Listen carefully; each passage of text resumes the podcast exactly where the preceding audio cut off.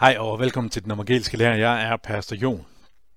I den her video vil jeg øh, sige lidt om, hvorfor jeg er luthersk og ikke med i den østortodoxe kirke.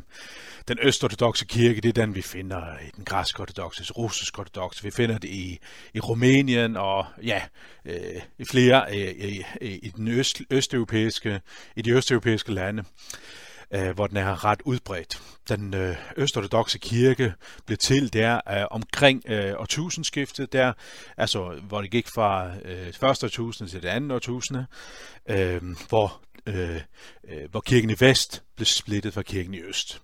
Der havde også været øh, øh, forskellige små adskillelser i kirken før det, men det var så det store skisma, den store adskillelse, så kom der i omkring år 1000 hvor øh, øst blev skilt fra, fra vest. Der er nogle særskilte ting, som er, øh, som er specielle for Østkirken øh, øh, øh, i modsætning til, til, til Vestkirken.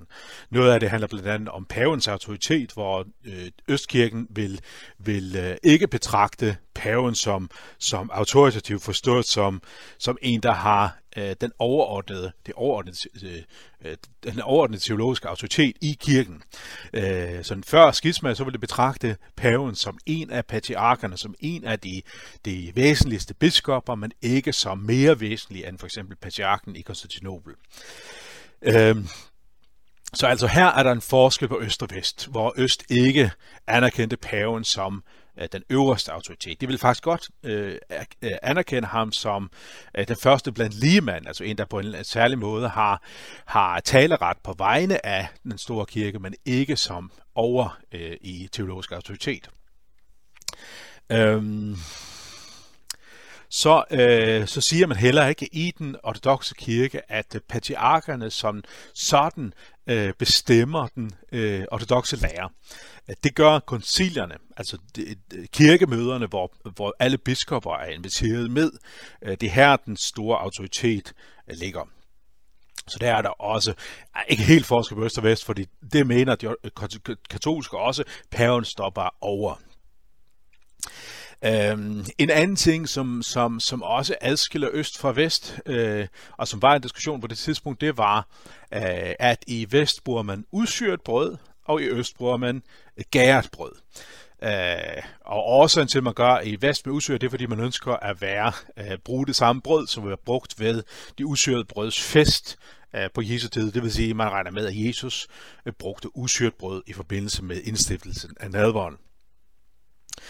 Øhm, anderledes i den ortodoxe kirke, den østortodoxe kirke, hvor man vil, vil bruge gæret brød, fordi at, øh, øh, hvad skal man sige, Guds rige skær gennemsyrer hele brødet.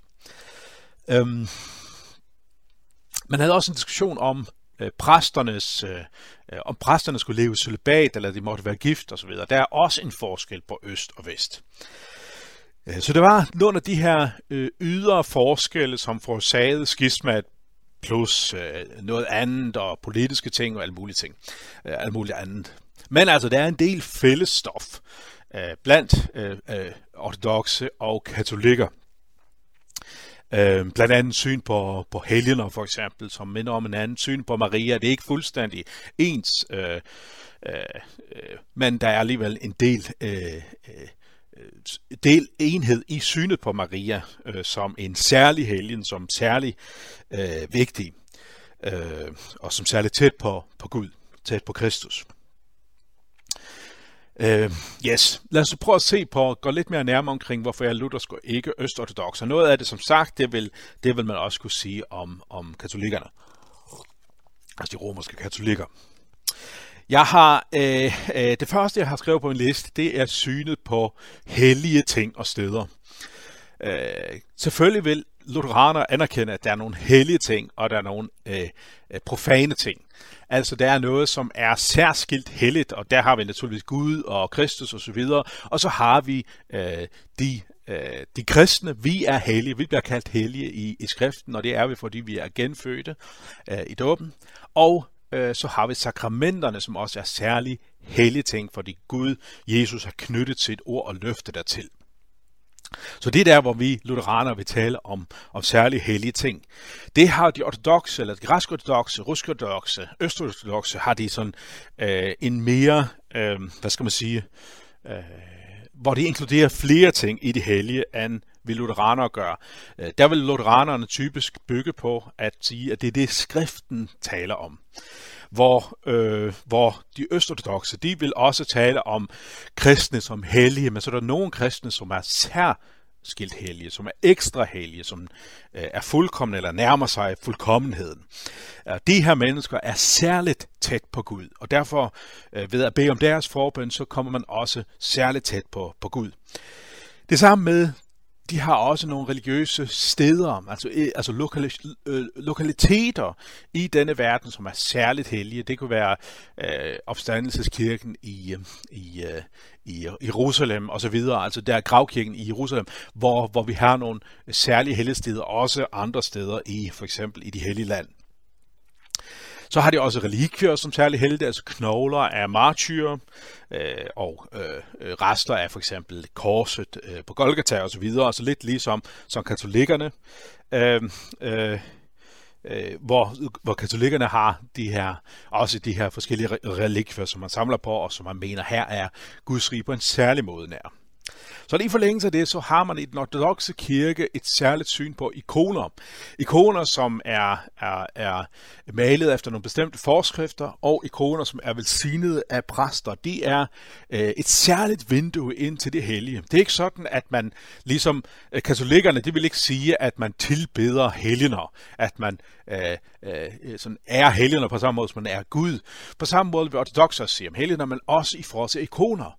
Ofte kan det næsten virke som om, at, at, øh, at ikonerne er sådan et afgudssted for, for de ortodoxe, men så vil det de ortodoxe ikke betragte. På samme måde os lutheraner, vi vil også gerne bruge kirkekunst som et, øh, ja, en tolkning af, eller på en eller anden måde et vindue ind til det hellige. Ikke fordi, at der er et salt sakramente, men fordi der er en vis forkyndelse i billederne. Øh, de ortodoxe vil, vil sætte det endnu højere. Her har vi noget, der er sakramentalt. De kalder måske ikke ikoner for sakramente, men på niveau med sakramenter. Her er Gud særlig nær, og når vi har et ikon, så er det på en særlig måde, vi kigger ind i, i Guds rige. Gud er særligt tæt på i ikonen. Så her har vi altså forskellige ting, som, som ud over sakramenterne, ud over øh, det generelle Guds folk, er særlig hellige, øh, hellige steder, indvidede steder og, øh, og ting. Øh, en anden ting, som, som umiddelbart måske kan, kan se ud som en lille ting, det er deres syn på øh, øh, krismeringen, det som de katolske vil kalde for, for firmelsen eller konfirmation det er øh, øh, en, en, en, et sakramente, hvor man på en særlig måde får givet helligånden. I forbindelse i den ortodoxe kirke, der har man det samme med dåben. Først døber du, og så bliver du krismeret. De to ting hænger sammen, men det er to forskellige sakramenter. I dåben bliver du indlemmet i Guds kirke, du bliver Guds barn, men i krismeringen, i salvelsen, der får du del i helligånden. I øh, den lutherske kirke, der hører de to ting sammen, ligesom øh, Bibelen også taler om den samme. For eksempel Peter i øh, efter sin store pinseprædiken i Apostlenes Gerne kapitel 2, vers 38 siger, lad jer alle døbe øh, til jeres sønders forladelse, så skal I få helligånden så gave. De to ting hører sammen. Genfødslen og helligåndens gave. Øh, så det er også en af grundene til, at jeg ikke er ortodox, fordi jeg mener ikke, at de er bibelske på det punkt. De vil bruge nogle enkelte steder, eller rettere sagt et enkelt sted i Bibelen, for at argumentere for deres sag, øh, nemlig da, da, da øh, øh, evangeliet bliver forkyndt i Samaria, Samaria, og folk bliver døbt og kommer til at tro på Jesus, men har endnu ikke fået helligånden, står der. Og så kommer apostlene, og så kommer helligånden over den øh, ved øh, apostlenes øh, bøn. Det vil de, øh, de ortodoxe så bruge som argument for krismering eller øh, krismeringssakramentet. Øhm, jeg mener ikke, det, det holder, fordi at øh, der, hvor vi øh, hører om øh, det særlige øh, tidspunkter i apostlenes gerninger, hvor ånden på en særlig måde bliver meddelt, der er det ikke tale om en øh, den ordinære åndsmeddelelse, men som en, en, en særskilt åndsmeddelelse, hvor vi hører om, at, at Helligånden først kommer over jøderne, dernæst samaritanerne, dernæst hedningerne, og så endelig også over Johannes Døbers disciple. Øh, der er nogle særskilte, fire særskilte øh, begivenheder, hvor vi hører om Helligåndens Øh, øh, Helligånden stå på en helt særlig måde, men det er ikke den almindelige måde. Den almindelige måde er det, som Peter siger om i Apostlenes Gerninger 2, vers 38. Lad alle døbe til jeres syndersforladelse, og så skal I få Helligånden som gave. Så en anden ting, som et eller andet sted går forud for alt det andet, for de har at gøre med Guds ord, Guds klare ord, Guds ords autoritet. Her har vi også en forskel, som vi igen kan genkende noget af i den katolske kirke. Det bliver ikke helt øh, set på nøjagtigt samme måde den ortodoxe som den katolske kirke, men det er alligevel samme teologi, som ligger bag. Nemlig det her med, at Bibelen er underlagt kirken. Bibelen er underlagt kirkens tolkning. Og hvad er kirkens tolkning? Jo, det er i øh, kirkemøderne, hvor biskopperne samles for at vedtage, vi og Helligånden har besluttet, sådan som de sagde ved apostelmødet i Jerusalem. Sådan kan øh, biskopperne også nu sige, at vi og Helligånden har besluttet, og det er, det er den kristne lære. Og på samme måde ved kirkefædrene, de har også på en særlig måde en autoritativ autoritet, er en åndelig autoritet. Øh, og det vil sige, at man tror også på Bibelen som Guds ord til øh, mennesker, og Guds ord, som taler ind i vores liv, men tolkningen af Bibelen, den ligger på kirken. Ikke om man, Bibelen kan ikke tolke sig selv. Nej, tolkningen af Bibelen finder vi i kirken, hos kirkefædrene, kirkemøderne og øh, øh, øh, hvad hedder det, øh, hos hos biskopperne, som, som, som, som øh, øh taler ud fra hvad hedder det, kirkemøderne og øh, øh, kirkefædrene. Men altså, man kan ikke tale om skriften som øverste autoritet, for det er kirken, som er øverste autoritet. Her vil man også argumentere på nogenlunde samme måde, som katolikkerne gør det, at, øh, at øh, øh, hvad hedder det, at kirken kom før Bibelen. Bibelen kom fra kirken og ikke omvendt. Her vil vi lutheranere argumentere anderledes, fordi ja, Bibelen som samlet bog kom først efter kirken, men selve budskabet har vi jo i forbindelse med kirkens øh, øh, oprettelse efter øh, pinsedag, der er det apostlene, der faktisk før det for apostlene autoritet til at tale Guds klare ord. Og det er de skrifter, vi har i det nye testament, det er apostlenes klare ord. Altså noget, som, som, som er det, som kirken bygger på. De bygger på apostlenes og profeternes grundvold. Så øh, om man taler om høn og ægget, ægget her i den her situation, er egentlig ret ligegyldigt, for det vigtige er, hvad er det autoriteten er? Jo, det bygger på apostlenes og profeternes lære. Og apostlenes lære, det er det, vi har samlet i de hellige skrifter. Endelig, øh, den sidste ting, jeg vil nævne som en årsag til, hvorfor jeg er luthersk og ikke med i den østortodoxe kirke, det er øh, frelsesforståelsen. Noget af det, synes jeg, at de har fat i. Altså, for eksempel så tænker de på øh, frelsesbegrebet på tre forskellige måder. Øh, frelsen forstået, at, at vi bliver døbt til at tilhøre Gud, altså vi øh Øh, øh Øh, vi bliver øh, øh, øh, frelst ved det, som Jesus gør for os på Golgata, og den frelse får vi givet i dåben og givet i sakramenterne. Dernæst er frelsen en vedvarende ting. Det er noget, som, som arbejder i os, øh, hvor, vi dannes, øh, hvor vi kommer til at ligne Gud mere og mere. De taler om, om teosis, eller guddommeliggørelse. Og så endelig frelsen som noget eskatologisk, altså noget, som sker efter døden øh, ved den sidste, øh, øh, øh, øh, i forbindelse med dommedag, hvor vi opstår til evigt liv. Altså frelsen på de her tre måder. Noget lignende vil man også kunne sige i den lutherske kirke, at frelsen er noget, som vi får i dåben ved tro. Der bliver vi frelst, men frelsen er også noget vedvarende. Ikke frelse forstået som, at nu er vi retfærdiggjort over for Gud, øh, men frelse forstået som at vi ligedannes i Kristi billede. Øh, altså vi bliver øh, så at sige mere og mere helliggjorte. Det betyder ikke, at når øh, at vi øh, øh, på den sidste dag bliver frelst efter den her helligelse, men alligevel er den her helligelse på en eller anden måde knyttet til retfærdiggørelsen. Øh, I gamle lutheraner kunne faktisk godt tale om retfærdiggørelse på to måder. Den retfærdiggørelse, så sker ved tro, hvor man en gang for alle er retfærdiggjort over for Guds domstol, hvis man bliver i troen, og den anden retfærdiggørelse, hvor vi bliver mere og mere retfærdiggjort. Og selvfølgelig taler lutheraner også om frelsen på den sidste dag. Så der er nogle øh, ligheder her. Øh, forskellen er dog, at for øh, de ortodoxe, for de græske ortodoxe, østortodoxe, der er sammenhængen mellem de, de to, altså helliggørelsen og retfærdiggørelsen, øh, øh, meget stærkere end for lutheranere. Der er der en kæmpe kobling til det, og frelsen øh, som en proces er øh, sammen med frelsen som en, en punktlig øh, begivenhed.